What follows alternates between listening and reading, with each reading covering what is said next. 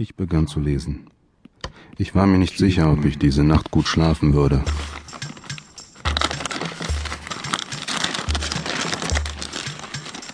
Die Leiche im Wohnzimmer und ein Foto.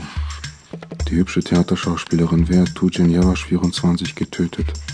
Die Morgenzeitung enthielt nicht viel Neues. Tujen kam aus Izmir, lebte alleine, bekam wenig Besuch und galt als sonderbar. Am späten Abend waren aus ihrer Wohnung laute Stimmen zu hören. Ein Streit zwischen zwei Mädchen. Dann zwei oder drei Schüsse. Ein zweites Foto zeigte den Tatort von außen. Den Balkon ihrer Wohnung. Seitlich davon ein kleiner Lebensmittelmarkt. Jene Mutter. Die Polizei hatte keine Spuren von Gewalt an der Wohnungstür feststellen können.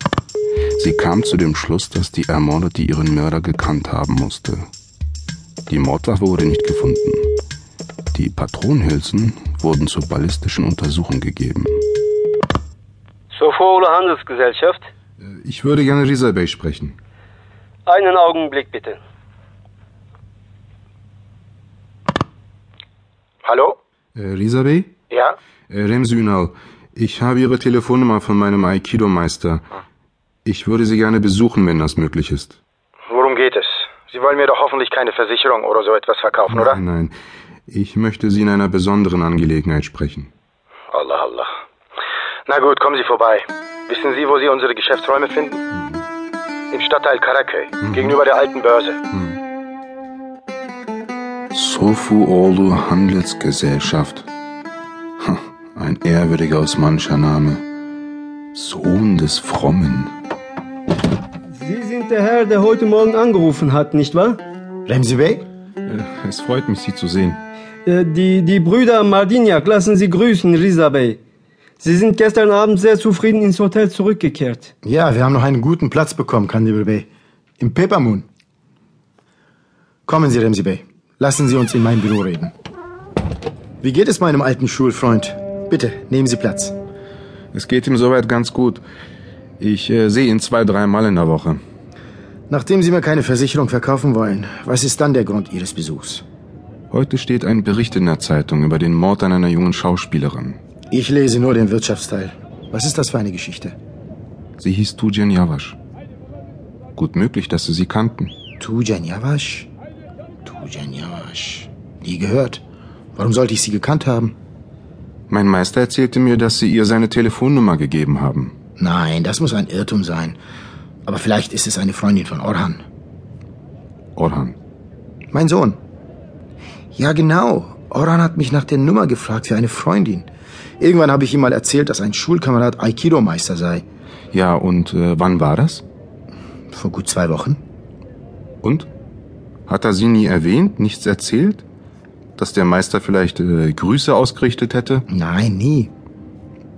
Und den Namen dieser Freundin kennen Sie nicht zufällig? Nein, aber sie muss es wohl sein. Mein Gott. Und es war wirklich Mord? Ja. Leider.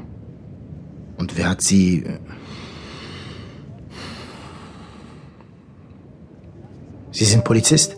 Nein, Privatdetektiv. Sie haben etwas von einem Polizisten an sich.